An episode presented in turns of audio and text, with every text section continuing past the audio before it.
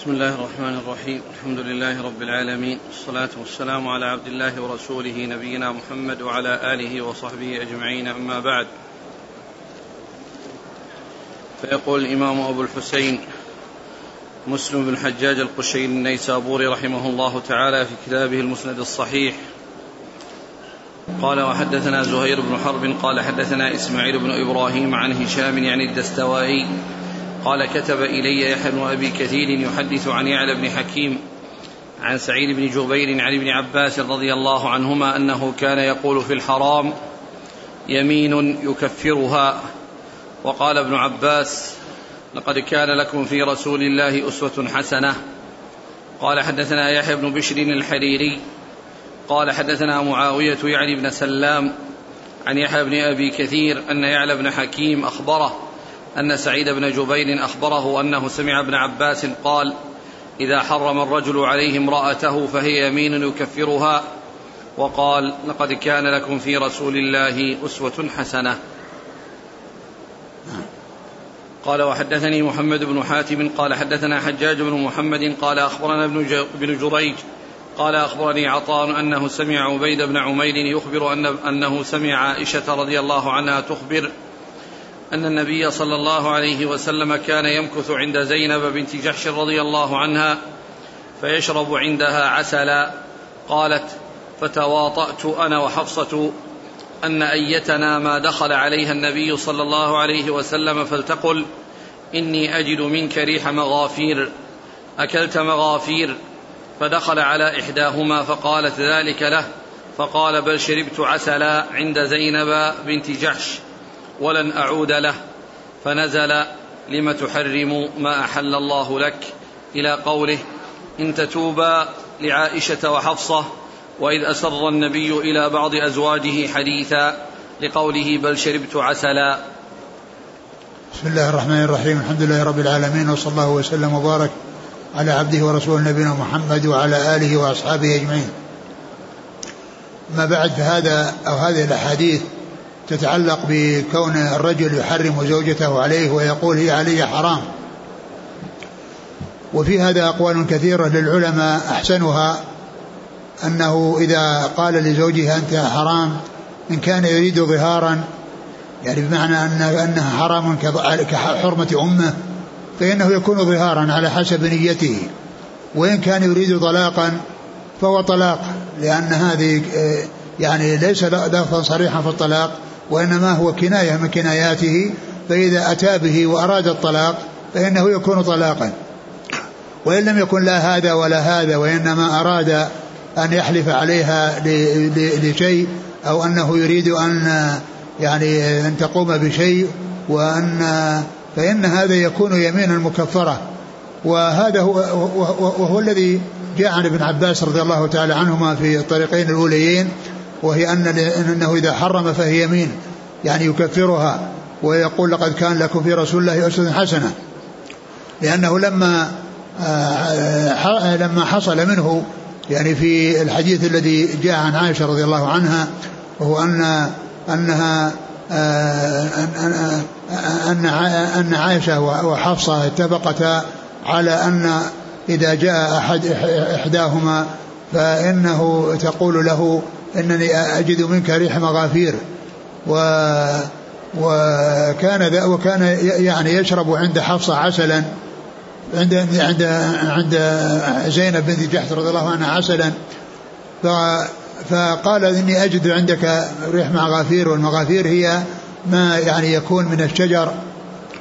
فيكون يعني من ذلك ان هذا عسلا يعني آه يعني من من من آه من هذه الشجر الذي يقال له يعني مغافير أو يقال له يعني يعني غير ذلك مما هو نوع من الشجر له رائحة ورائحة يعني غير طيبة. وكان عليه الصلاة والسلام يعني يكره يعني الرائحة غير الطيبه وأن لا يشم منه إلا رائحة طيبة. فلما تواطأتا على ذلك وكل واحد منهما قالت على حدة فيعني ظن أن أن هذا الذي قاله أنه صحيح وأن هذا بسبب هذا العسل الذي كان يعني آه، نحله يعني يأخذ يعني أو يعني يرعى من هذه يعني هذه المغافير التي آه، رائحتها غير طيبة. فقال إننا لا نعود ومنع ذلك من نفسه منع منع امتنع من ذلك وقال لن نعود إليه. فقوله يعني لن نعود إليه يعني هذه اعتبرت يمين وقال الله عز وجل لما تحرم ما أحل الله لك تبتغي مرضات أزواجك ثم قال قد فرض الله لكم تحلة أيمانكم. وهذا معنى قول ابن عباس رضي الله تعالى عنه آه، آه، لكم في رسول الله أسوة حسنة لأنه حصل منه هذا الشيء وأنزل الله عليه عز أنزل الله عليه أن هذه يمين تكفر و آه، أقرأ الحديث الثاني حديث حديث عائشة كان صلى الله عليه وسلم يمكث عند زينب بنت جحش فيشرب عندها عسلا. نعم. قالت فتواطأت أنا وحفصة أن أيتنا ما دخل عليها النبي صلى الله عليه وسلم فلتقل إني أجد منك ريح مغافير أكلت مغافير. فدخل على إحداهما فقالت ذلك له فقال بل شربت عسلا عند زينب بنت جحش ولن أعود له. فنزل لم تحرم ولن أعود له. هذا هو التحريم الذي حرمه على نفسه وقال إنه لن يعود له لأنه يعني أن في هذه الرائحة التي ذكرتاها. نعم. يعني الآن لا يوجد قسم ولا شيء. قول الإنسان لن أفعل كذا. تحريم. نعم نعم. يعني أنه يعني حرم على ذلك وحرمه على نفسه أو يعني أنه حرام عليه. يعني ولم يرد بذلك يعني إذا كان لفظ عام وليس امرأة فإنه يعني يكون شيء حرمه على نفسه فيكون بمثابة اليمين. وسواء جاء معه يمين أو ما جاء معه يمين. لكن لفظة التحريم لا بد منها حرم لا ليس بلازم. محرم لا ليس بلازم. لكنه يعني القرآن جاء لما تحرم وهو إنما يعني آه يعني أتى بلفظ يعني يدل على امتناعه من ذلك. قال لن أفعله لن أفعله. وجاء في بعض الروايات عند عند عند البخاري أنه ذكر الحلف لكنه لا يلزم أن يكون معه حلف. نعم. قال حدثنا زهير بن حرب عن إسماعيل بن إبراهيم عن هشام يعني الدستوائي عن يحيى بن أبي كثير عن يحيى بن عن يعلى بن حكيم عن سعيد بن جبير نعم. عن ابن عباس. نعم. قال حدثنا يحيى بن بشر الحريري عن معاوية بن سلام عن يحيى بن أبي كثير. نعم. قال وحدثني محمد بن حاتم عن حجاج بن محمد عن ابن جريج عن عطاء. عبد عبد الملك بن عبد العزيز بن جريج وعطاء بن أبي رباح. عن عبيد بن عمير عن عائشة. نعم. قال حدثنا أبو كريب محمد بن العلاء وهارون بن عبد الله قال حدثنا أبو أسامة عن هشام عن أبيه عن عائشة قالت كان رسول الله صلى الله عليه وآله وسلم يحب الحلوى والعسل. الحديث آخر الحديث اللي قال قال وكان آه، لا أعود إليه. إيش العبارة؟ آخر آخر جملة في حديث عائشة. إلى قوله إن تتوبا لعائشة وحفصة. نعم. وإذا أسر النبي إلى بعض أزواجه حديثا لقوله بل شربت عسلا. يعني قول بل شربت عسلا هذا يعني ولا نعود إليه. يعني معناه أنه يعني فيه الذي يتعلق بالمنع يعني هذا مختصر ودل عليه ما قبله. نعم. قال حدثنا أبو كريب محمد بن العلاء وهارون بن عبد الله قال حدثنا أبو أسامة عن هشام عن هشام عن أبيه عن عائشة. قالت كان رسول الله صلى الله عليه وآله وسلم يحب الحلواء والعسل فكان إذا صلى العصر دار على نسائه فيدنو منهن فدخل على حفصة فاحتبس عندها أكثر مما كان يحتبس. فسألت عن ذلك فقيل لي أهدت لها امرأة من قومها عكة من عسل فسقت رسول الله صلى الله عليه وسلم منه شربة فقلت أما والله لنحتالن له.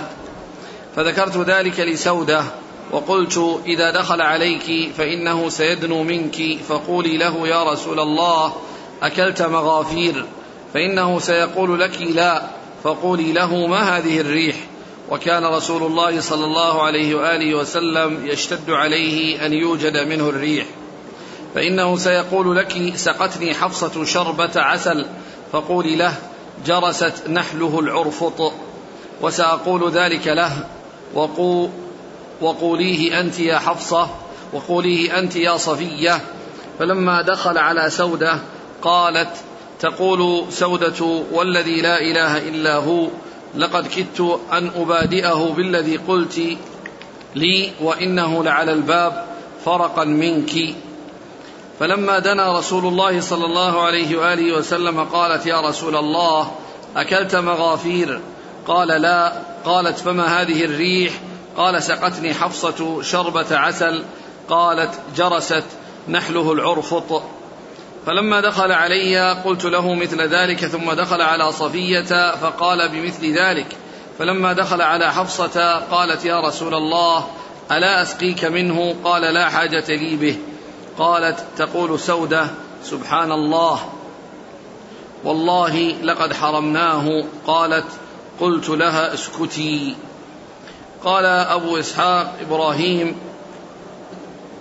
حدثنا الحسن بن بشر بن القاسم قال حدثنا أبو أسامة بهذا سواء وحدثنيه سويد بن سعيد قال حدثنا علي بن مسهر عن هشام بن عروة بهذا الإسناد نحوه. وش بعده؟ تخيير المرأة. انتهى الحديث؟ نعم. وش بعده؟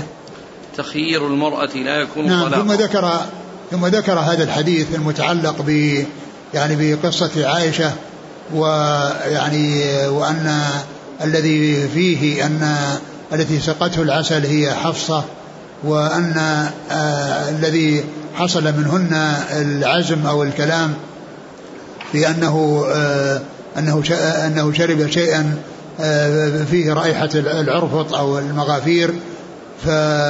فالاتفاق بين عائشة و وسودة وصفية. والحديث السابق إنما هو يتعلق بزينب وأنها هي التي حصل من هذا. ف يعني فال فالاقرب ان ان أن ما جاء في هذا وهم وأن أن الصحيح هو ما جاء في قصة زينب وأنها هي التي حصل. وذلك أن التواطؤ والذي جاء ذكره في القرآن إنما هو فيما يتعلق بعائشة وحفصة وأنهما تواطأتا وقالتا ما قالتا في الذي سقته زينب زينب بنت جحش. فهذا هو الذي يوافق القرآن ويوافق يعني التظاهر الذي حصل ذكره في القرآن. يعني بخلاف هذا الذي جاء أن حفصة هي التي سقت العسل وأن التي تواطأنا عائشة وسودة و وصفية. يعني ف الرواية أو الذي فيها أنها زينب هي هي هي الأظهر وهي المقدمة على غيرها وهي الأرجح. نعم. وفيه آه، في شيء آخر؟ قالت أهدت لها امرأة من قومها يعني من قوم يعني من قوم حفصة. يعني قالت يعني جرس نحله العرفط يعني اللي هو شجر الذي في الأول يعني ذكر مغافير. ويعني معنى ذلك أن هذا الرائحة لما كان شرب عسلا يعني معناه أن هذه أن أن العسل أن النحل آه، أكل يعني هذا النوع فصارت رائحته في العسل فصارت رائحته يعني في العسل. نعم عكة من عسل. نعم عكة يعني هذا الوعاء الذي يتخذ من الجلود. نعم. جرست نحله العرفط. جرست يعني أكلت. يعني النحل أكل العرفط فصار يعني العسل فيه الريح. ومعلوم أن العسل كل عسل يعني يصير يعني يتعلق أو يظهر فيه يعني الشيء الذي الذي هو منه. ف فهن ذكرتا أن هذا أنه العرفط التي هو رائحة غير طيبة. والرسول صلى الله عليه وسلم كان لا يحب أن يعني يشم منها يعني منه رائحة غير طيبة فكان يحب الريح الطيبة عليه الصلاة والسلام ويكره يعني الشيء الذي فيه ريح غير طيبة. وكان قدم لهذا الحديث كان يحب الحلوى والعسل. يحب الحلوى والعسل. والحلوى يعني هو كل شيء حلو. والعسل هو يعني من الحلوى ولكنه أحسن أنواع الحلوى ولهذا يعني عطفه يعني ليس للمغايرة وإنما يعني يعني لبيان من عطف الخاص على العام. ولا شك أن الخاص يعني يكون له تميز على العام فهو ليس يعني عطف مغايرة وإنما يعني يحب الحلوى بعمومها ويحب العسل بخصوصه. لأنه أحلى أنواع أحلى أنواع الحلوى الذي هو الذي هو العسل. فكانت قال إن حفصة تعطيه يعني من عكة أهديت لها من بعض قومها فاتفقت عائشة مع الاثنتين اللي هم سودة وصفية على أن كل واحدة يأتي إليها تقول أنها تجد يعني ريح يعني العرفط. نعم. قالت فلما دخل على سودة قالت تقول سودة والذي لا إله إلا هو. لماذا قالت تقول سودة؟ يعني كان آه، يعني يحكي كلامها أنها كانت تريد أن أنها أرادت أنها تحقق الشيء الذي قالته عائشة وأنها عزمت على أنها من حين ما يأتي عند الباب أنها تفاتحه بهذا الكلام فرقا منها يعني من عائشة رضي الله عنها. يعني يعني خوفا منها ولكنها صبرت حتى دخل وقالت له ما قال. يعني كانت يعني تريد أن تفاتحه وهو عند الباب قبل أن يصل ويجلس. نعم. والله الذي لا إله إيش؟ قالت تقول سودة. نعم. والذي لا إله إلا هو لقد كدت أن أبادئه بالذي قلت لي وإنه لعلى الباب فرقا منك. نعم تخاطب عائشة. نعم. قال حدثنا أبو كريم محمد بن علاء وهارون بن عبد الله عن أبي أسامة حماد بن أسامة. عن هشام عن أبيه عن عائشة. نعم. قال أبو إسحاق إبراهيم حدثنا الحسن بن بشر بن القاسم. عن أبي أسامة بهذا سواء قال وحدثنيه سويد بن سعيد عن علي بن مسلم عن هشام بن عروة بهذا الإسناد نحوه. يعني هذا الذي هو آه، أبو إسحاق آه، إبراهيم هو إبراهيم بن سفيان الذي هو الراوي عن مسلم الذي هو راوي الكتاب عن مسلم وهنا وهذا ذكر طريقا أخرى يعني غير طريق مسلم ساوى فيها مسلم لأن مسلم رواه عن عن من؟ أبو عن أبي كريب محمد العلاء عن أبي كريب وهارون بن عبد الله عن أبي أسامة عن أبي أسامة أبي كريب عن أسامة يعني أن أن مسلم يعني بينه يعني بينه وبين أبي أسامة رجل. رجل. وهناك آه، أبو إبراهيم بينه وبين أسامة رجل. يعني فساواه مع أنه أنزل منه. ساواه في هذه الرواية مع أنه ما أنزل منه. ولهذا يقال علا به يعني أنه يعني صار عاليا مع أنه متأخر. لأنه من تلاميذ مسلم. فصار يعني هذا الإسناد فيه علو لأنه ساواه. نعم. ولهذا قال أبو قال أبو إسحاق آه، إبراهيم يعني إبراهيم بن سفيان الذي هو راوي الكتاب عن مسلم. وهذا من الزيادات التي يعني آه، زادها أو جاءت عن آه، عن عن عن الراوي راوي الكتاب لمسلم. نعم. قال رحمه الله تعالى وحدثني أبو الطاهر قال حدثنا ابن وهب حا قال حدثني حرملة بن يحيى التجيبي واللفظ له قال أخبرنا عبد الله بن وهب قال أخبرني يونس بن يزيد عن ابن شهاب قال أخبرني أبو سلمة بن عبد الرحمن بن عوف أن عائشة رضي الله عنها قالت لما أمر رسول الله صلى الله عليه وسلم بتخيير أزواجه بدأ بي فقال إني ذاكر لك أمرا فلا عليك ألا تعجلي حتى تستأمري أبويك. قالت قد علم أن أبوي لم يكونا ليأمراني بفراقه. قالت ثم قال إن الله عز وجل قال يا أيها النبي قل لأزواجك إن كنتن تردن الحياة الدنيا وزينتها فتعالين فتعالين أمتعكن وأسرحكن سراحا جميلا وإن كنتن تردن الله ورسوله والدار الآخرة. فإن الله أعد للمحسنات منكن أجرا عظيما. قالت فقلت في أي, في أي هذا أستأمر أبوي؟ فإني أريد الله ورسوله والدار الآخرة. قالت ثم فعل أزواج رسول الله صلى الله عليه وسلم مثل ما فعلت. نعم.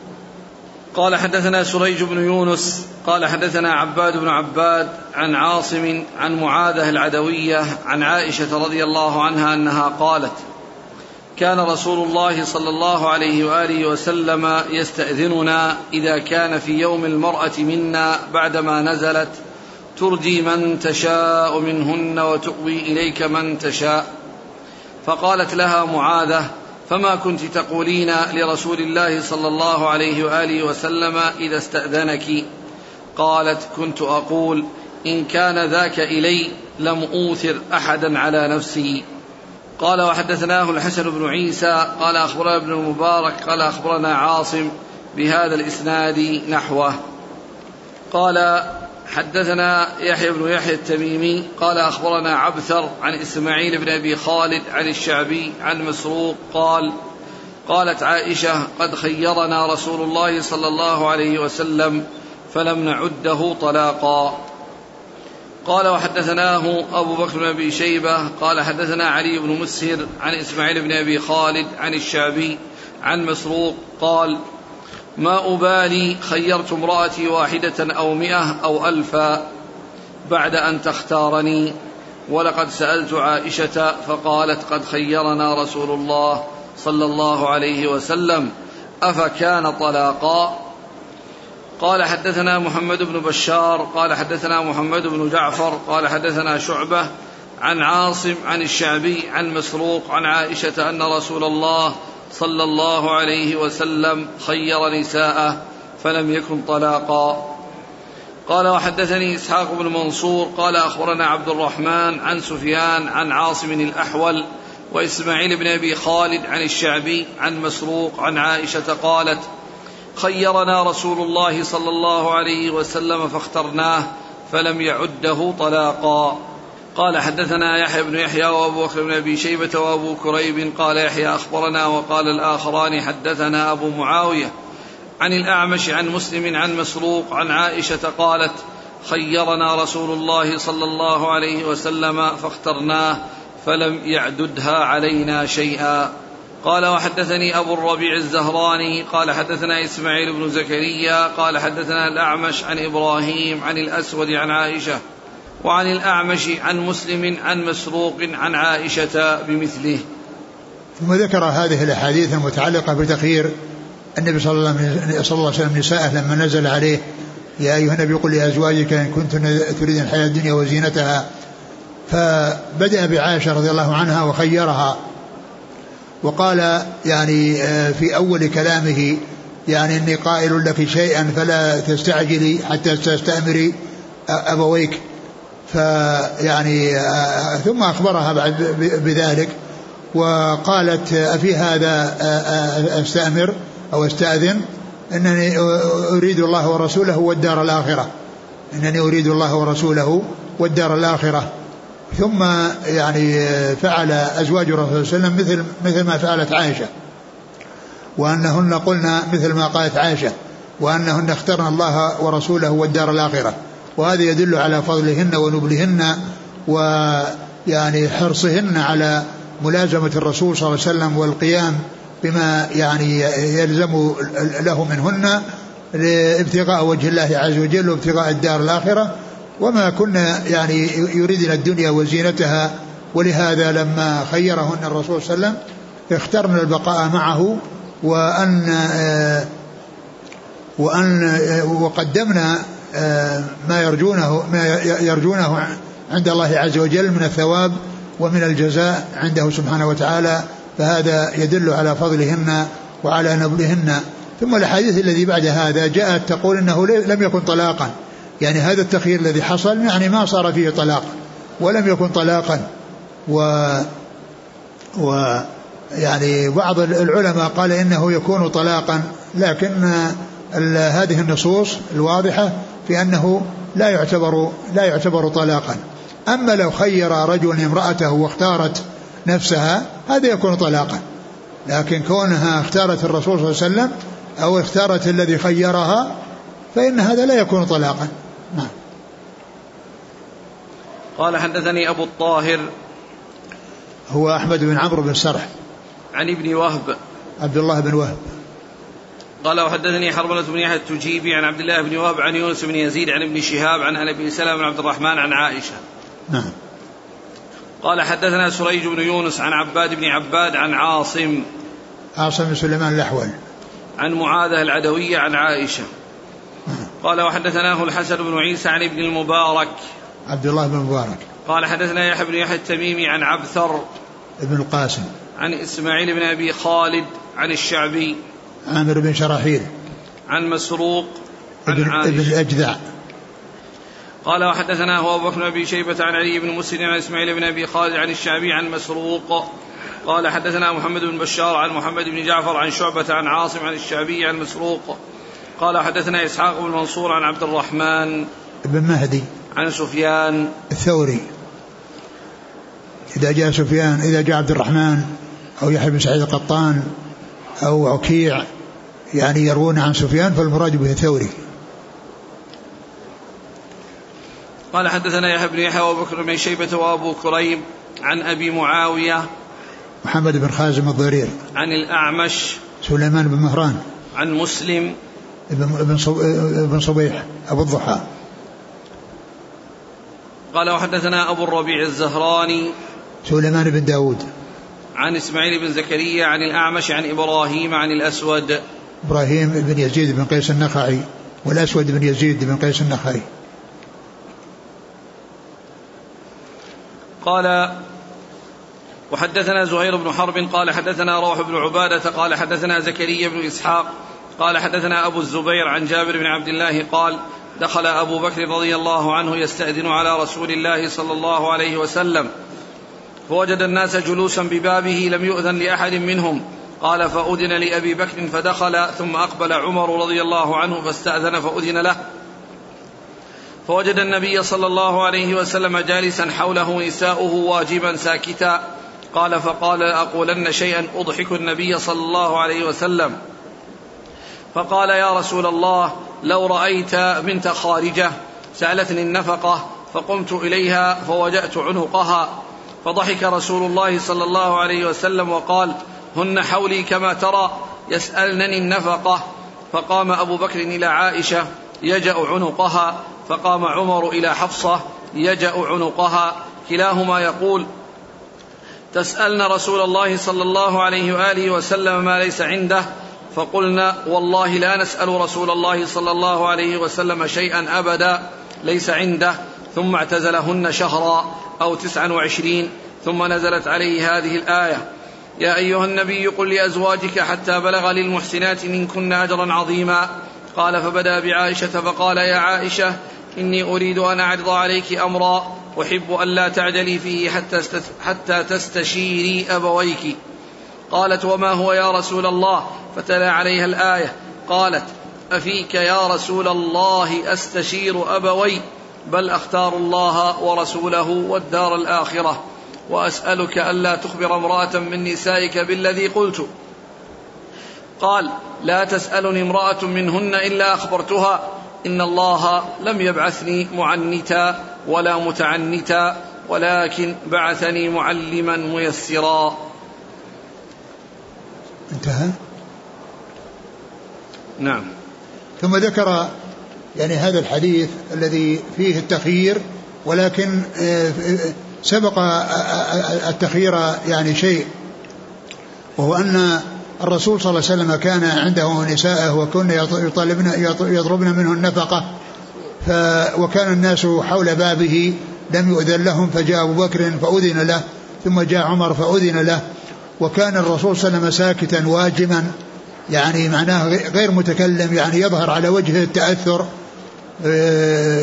يعني كما هو الشأن الذي يعني ساكت يعني يفكر أو يتأمل في شيء فلما رآه على هذه الهيئة أراد أو أن يضحكه يعني حتى تتغير حاله من السكوت ومن هذا التأثر إلى أن يتبسم ويضحك.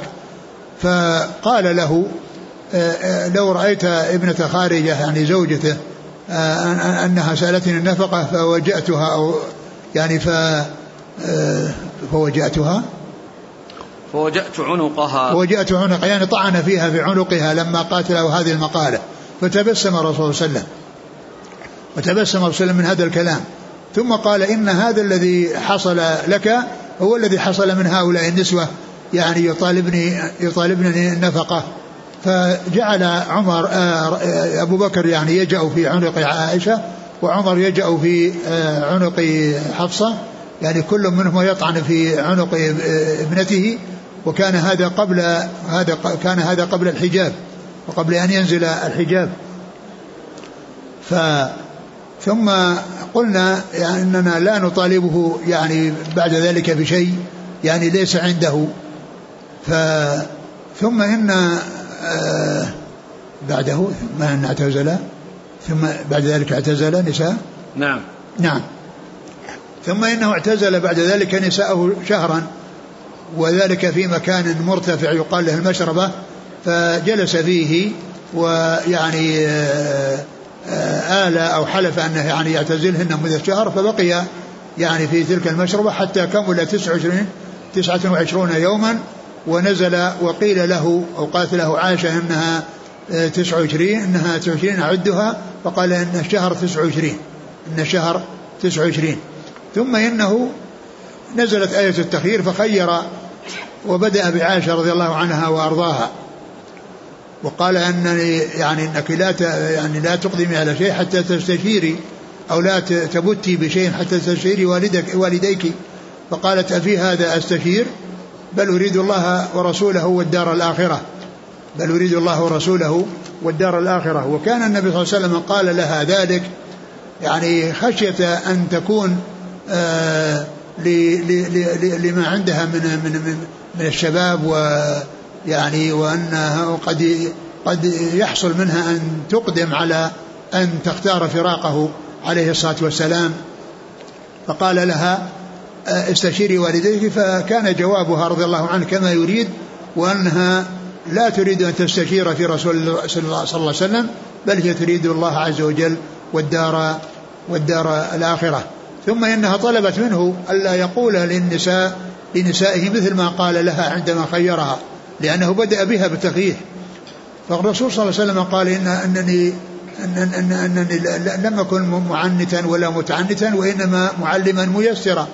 يعني معناها أن الشيء الذي فيه تسيير والذي فيه يعني فائدة والذي فيه مصلحة فإنه يبديه فإذا سألته أو سألت إحداهن فإنه يجيبها بالذي وقع من, عائشة.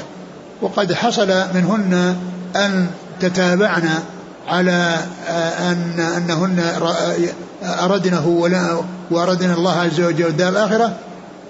ولم يردنا يعني زينة الحياة الدنيا.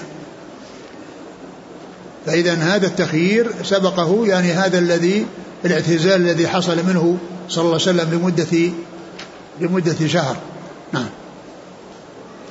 قال حدثنا زهير بن حرب عن روح بن عبادة عن زكريا بن إسحاق عن أبي الزبير. محمد بن مسلم بن تدرس. قال رحمه الله تعالى حدثني زهير بن حرب قال حدثنا عمر بن يونس الحنفي. قال حدثنا عكرمة بن عمار عن سماك أبي زميل. قال حدثني عبد الله بن عباس قال حدثني عمر بن الخطاب رضي الله عنهم قال لما اعتزل نبي الله صلى الله عليه وآله وسلم نساءه قال دخلت المسجد فإذا الناس ينكتون بالحصى ويقولون طلق رسول الله صلى الله عليه وسلم نساءه وذلك قبل أن يؤمرن بالحجاب. فقال عمر فقلت لا أعلمن ذلك اليوم. قال فدخلت على عائشة فقلت يا بنت أبي بكر أقد بلغ من شأنك أن تؤذي رسول الله صلى الله عليه وسلم؟ فقالت ما لي وما لك يا ابن الخطاب عليك بعيبتك. قال فدخلت على حفصة بنت عمر فقلت لها يا حفصة لقد بلغ من شأنك أن تؤذي رسول الله صلى الله عليه وسلم؟ والله لقد علمت أن رسول الله صلى الله عليه وآله وسلم لا يحبك ولولا أنا لطلقك رسول الله صلى الله عليه وسلم. فبكت أشد البكاء فقلت لها أين رسول الله صلى الله عليه وسلم؟ قالت هو في خزانته في المشربة. فدخلت فإذا أنا برباح غلام رسول الله صلى الله عليه وسلم قاعدا على أسكفة المشربة مدل رجليه على نقير من خشب. وهو جذع يرقى عليه رسول الله صلى الله عليه وسلم وينحدر.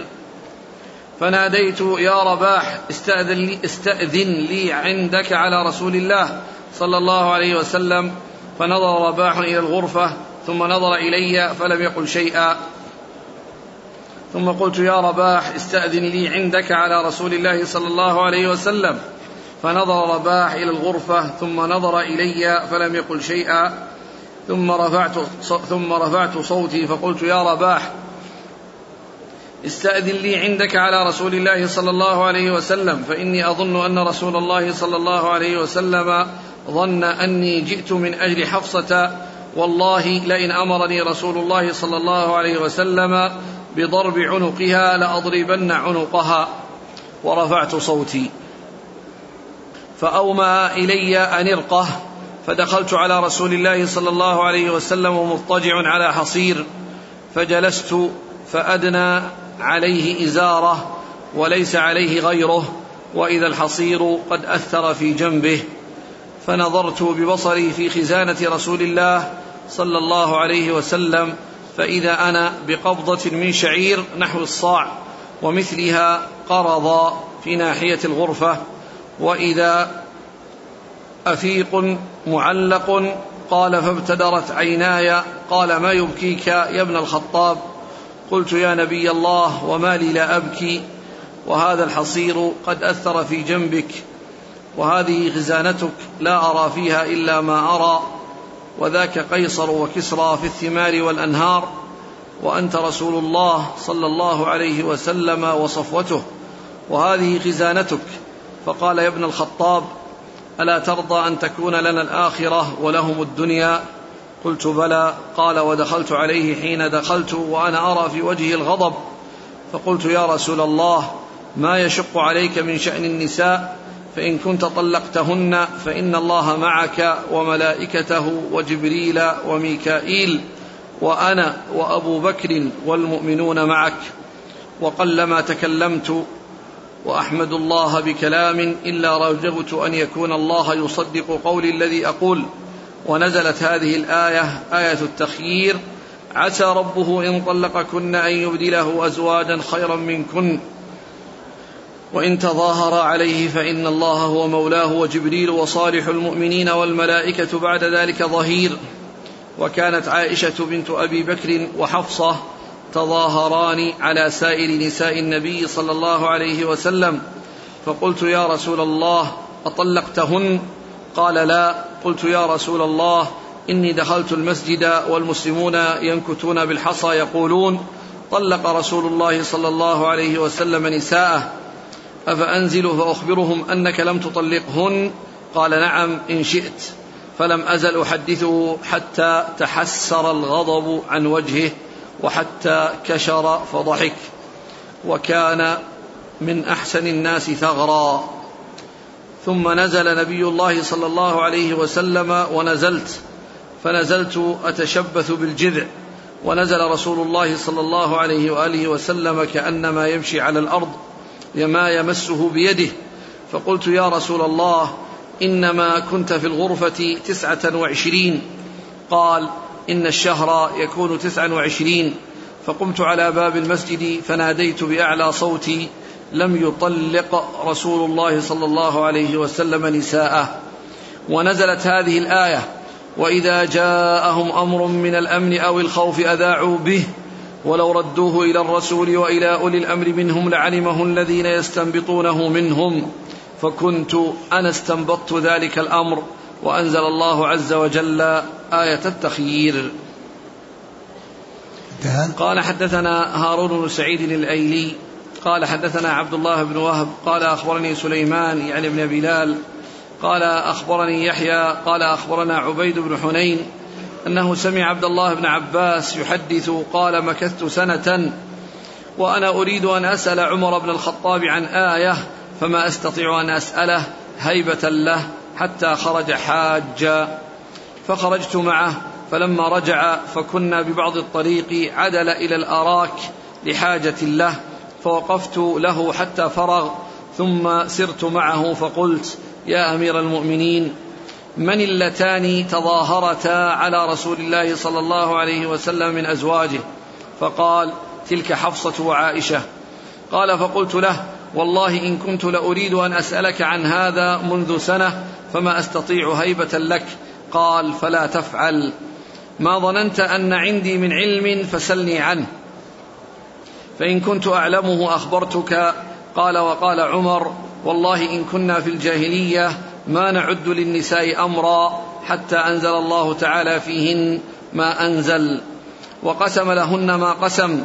قال فبينما أنا في أمر نأتمره إذ قالت لي أم إذ قالت لي امرأتي لو صنعت كذا وكذا. فقلت لها وما لك أنت؟ ولما ها هنا؟ وما تكلفك في أمر أريده؟ فقالت لي عجبا لك يا ابن الخطاب. ما تريد أن تراجع أنت وإن ابنتك لتراجع رسول الله صلى الله عليه وسلم حتى يظل يومه غضبان؟ قال عمر فآخذ ردائي ثم ثم أخرج ثم أخرج مكاني حتى أدخل على حفصة فقلت لها يا بنية إنك لتراجعين رسول الله صلى الله عليه وسلم حتى يظل يومه غضبان. فقالت حفصة والله إنا لنراجعه. فقلت تعلمين أني أحذرك عقوبة الله وغضب رسوله؟ يا بنية لا يغرنك هذه التي أعجبها حسنها وحب رسول الله صلى الله عليه وسلم إياها. ثم خرجت حتى أدخل على أم سلمة لقرابتي منها. فكلمتها فقالت لي أم سلمة عجبا لك يا ابن الخطاب قد دخلت في كل شيء حتى تبتغي أن تدخل بين رسول الله صلى الله عليه وسلم وأزواجه. قال فأخذتني أخذا كسرتني عن بعض ما كنت أجد. فخرجت من عندها وكان لي صاحب من الأنصار إذا غبت أتاني بالخبر وإذا غاب كنت أنا آتيه بالخبر ونحن حينئذ نتخوف ملكا من ملوك غسان ذكر لنا أنه يريد أن يسير إلينا فقد امتلأت صدورنا منه فأتى صاحب الأنصاري يدق الباب وقال افتح افتح فقلت جاء الغساني فقال أشد من ذلك اعتزل رسول الله صلى الله عليه وسلم أزواجه فقلت رغم أنف حفصة وعائشة ثم آخذ ثوبي فأخرج حتى جئت فإذا رسول الله صلى الله عليه وسلم في مشربة له يرتقى إليها بعجلة. وغلام لرسول الله صلى الله عليه وسلم أسود على رأس الدرجة. فقلت هذا عمر فأذن لي قال عمر فقصصت على رسول الله صلى الله عليه وسلم هذا الحديث. فلما بلغت حديث أم سلمة تبسم رسول الله صلى الله عليه وسلم وإنه لعلى حصير ما بينه وبينه شيء وتحت رأسه وسادة من أدم حشوها ليف وإن عند رجليه قرضا مضبورا وعند رأسه أهبا معلقة فرأيت أثر الحصير في جنب رسول الله صلى الله عليه وسلم فبكيت فقال ما يبكيك فقلت يا رسول الله إن كسرى وقيصر فيما هما فيه وأنت رسول الله صلى الله عليه وسلم. فقال رسول الله صلى الله عليه وسلم أما ترضى أن تكون لهما الدنيا ولك الآخرة. قال وحدثنا محمد بن المثنى قال حدثنا عفان قال حدثنا حماد بن سلمة قال أخبرني يحيى بن سعيد عن عبيد بن حنين عن ابن عباس قال أقبلت مع عمر حتى إذا كنا بمر الظهران وساق الحديث بطوله كنحو حديث سليمان بن بلال غير أنه قال قلت شأن المرأتين قال حفصة وأم سلمة وزاد فيه وأتيت الحجر فإذا في كل بيت بكاء وزاد أيضا وكان آلا منهن شهرا فلما كان تسعا وعشرين نزل إليهن. قال وحدثنا أبو بكر بن أبي شيبة وزهير بن حرب واللفظ لأبي بكر قال حدثنا سفيان بن عيينة عن يحيى بن سعيد أنه سمع عبيد بن حنين وهو مولى العباس قال سمعت ابن عباس يقول كنت أريد أن أسأل عمر عن المرأتين اللتين تظاهرتا على عهد رسول الله صلى الله عليه وسلم فلبثت سنة ما أجد له موضعا حتى صحبته إلى مكة فلما كان بمر الظهران ذهب يقضي حاجته فقال أدركني بإداوة من ماء فأتيته بها فلما قضى حاجته ورجع ذهبت أصب عليه وذكرت فقلت له يا أمير المؤمنين من المرأتان فلم فما قضيت كلامي حتى قال عائشة وحفصة. ثم ذكر مسلم رحمه الله هذه الأحاديث المتعلقة ب يعني إيلائه على اعتزال نسائه آه، شهرا وأنه دخل تلك المشربة اللي هي مكان مرتفع وكانت خزانته ووصف عمر رضي الله عنه وأرضاه يعني ما في هذه الخزانة وأن فيها يعني أهبا يعني جلود يعني لم تدبغ وفيها آه، يعني قليل من الطعام من الشعير وفيها قرض يعني يعني مربوط يعني وكان على حصير قد أثر في جسده عليه الصلاة والسلام. والحصير هو الذي يتخذ من الخوص من عشب النخل فكان ليس بينه وبين جسده شيء فكان يعني مؤثرا في جسده بمعنى صورة ال صورة آه، صورة الحصير منطبعة في جسده عليه الصلاة والسلام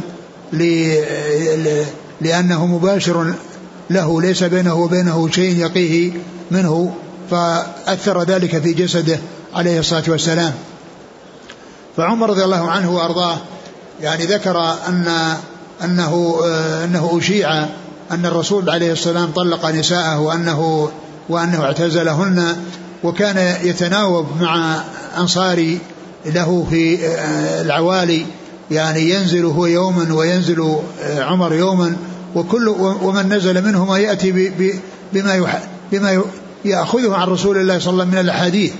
وهذا يدل على ما كان عليه الصحابة من التوفيق بين مصالحهم الدنيوية وبين تلقيهم عن رسول الله عليه الصلاة والسلام.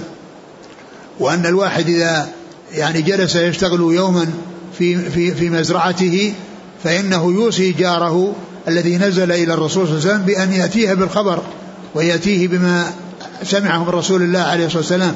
وكذلك عمر إذا نزل يأتي آه هذا الأنصاري بما سمعه من رسول الله عليه الصلاة والسلام وهذا يدل على فضل أصحاب الرسول عليه الصلاة والسلام وحرصهم على تلقي السنن عنه ومعرفة الحق والهدى عن رسول الله عليه الصلاة والسلام. وذكر يعني وصف ما في خزانته وبكى وقال ما يبكيك؟ قال يعني إن إن إن يعني يعني كسرى وقيصر أنهم يتمتعون بالدنيا وأنت رسول الله صلى الله عليه وسلم فقال عليه السلام أما ترضى أن تكون لهم الدنيا ولنا الآخرة؟ أما ترضى أن تكون لهم الدنيا ولهم الآخرة؟ ولنا الآخرة هي أنها عجلت لهم طيباتهم في الحياة الدنيا لأنه ليس للكفار يعني من المتعة والنعيم إلا ما كان في الدنيا وإلا فإنه في الآخرة ليس أمامهم إلا النار. ولهذا جاء في صحيح مسلم وهو أول حديث عنده في كتاب الزهد آه، الدنيا سجن المؤمن وجنة الكافر. الدنيا سجن المؤمن وجنة الكافر. يعني معناه أن المؤمن يعني يكون عنده مصائب ويكون عنده كذا ويصبر عليها وتكون العاقبة حميدة. وأما الكافر فجنته ومتعته إنما هي الحياة الدنيا. وأما الآخرة ليس أمامه ليس أمامه إلا النار. أعد الحديث الأول الكلمات اللي فيه. اعتزل صلى الله عليه وسلم نساءه قال دخلت المسجد فإذا الناس ينكتون بالحصى. نعم يعني فإذا الناس ينكتون بالحصى يعني يعني فعل المهموم المغموم لأنهم يعني بلغهم أن الرسول طلق نساءه وأنه اعتزلهن. وكانت هذه الشائعة غير صحيحة. يعني الإشاعة هذه غير صحيحة.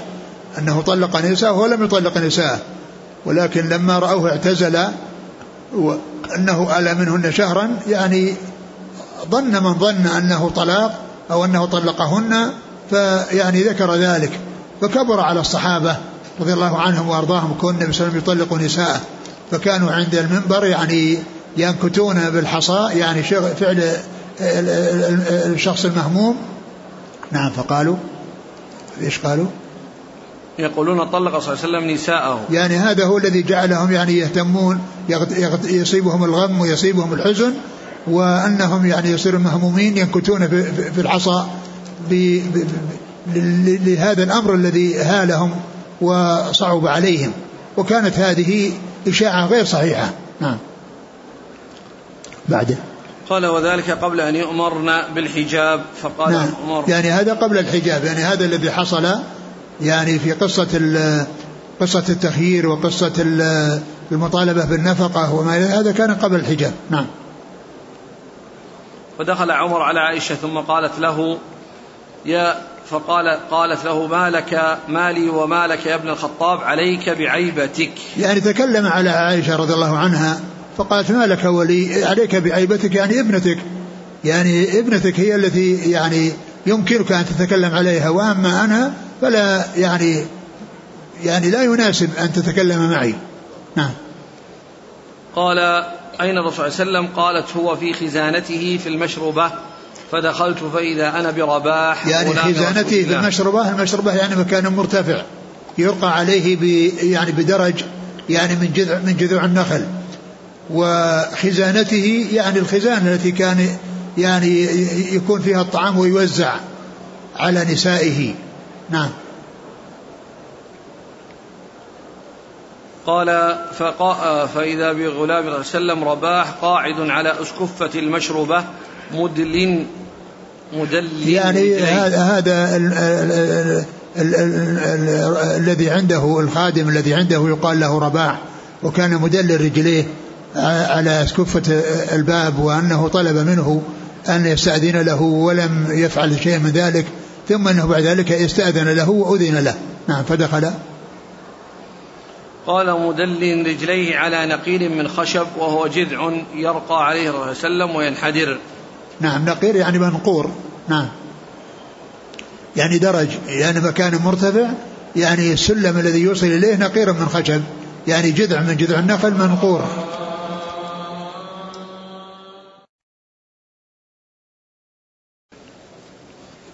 نعم. إيش بعده؟ قال فدخلت على الرسول صلى الله عليه وسلم وهو مضطجع على حصير فجلست فأدنى عليه إزاره وليس عليه غيره. وإذا الحصير قد أثر في جنبه فنظرت ببصري في خزانة النبي صلى الله عليه وسلم. أثر في جنبه يعني معناه يعني هيئة الحصير انطبعت في جسده صلى الله عليه وسلم لأنه آه، اضطجع عليه وليس بينه وبينه يعني حائل يعني لين. يعني يحول بينه وبين هذا هذا الفراش اللي هو الحصير الذي فيه نتوء يعني لأنه يعني صنع من الخوص. نعم. قال فإذا أنا بقبضة من شعير يعني هذه الخزانة يعني يصف الخزانة التي هي يعني المكان الذي يخزن فيه الطعام. نعم. قبضة من شعير نحو الصاع ومثلها نعم. قرضا قرضا هذا يعني من الذي يدبغ به. نعم. في ناحية الغرفة وإذا أفيق معلق. أفيق. أفيق؟ نعم. نعم. أفيق يعني المقصود به الجلد الذي لم يدبغ. نعم. وبعده؟ قال فلم أزل أحدثه حتى تحسر الغضب عن وجهه وحتى كشر فضحك وكان من أحسن الناس ثغرا. قال يعني صار يحدثه حتى تبسم عليه الصلاة والسلام. ويعني آه، آه، حصل منه التبسم ويعني وظهرت يعني السرور في وجهه عليه الصلاة والسلام. نعم. بعده. قال إني فقلت تعلمين إني أحذرك عقوبة الله وغضب رسوله يا بنية لا يغرنك هذه التي أعجبها حسنها.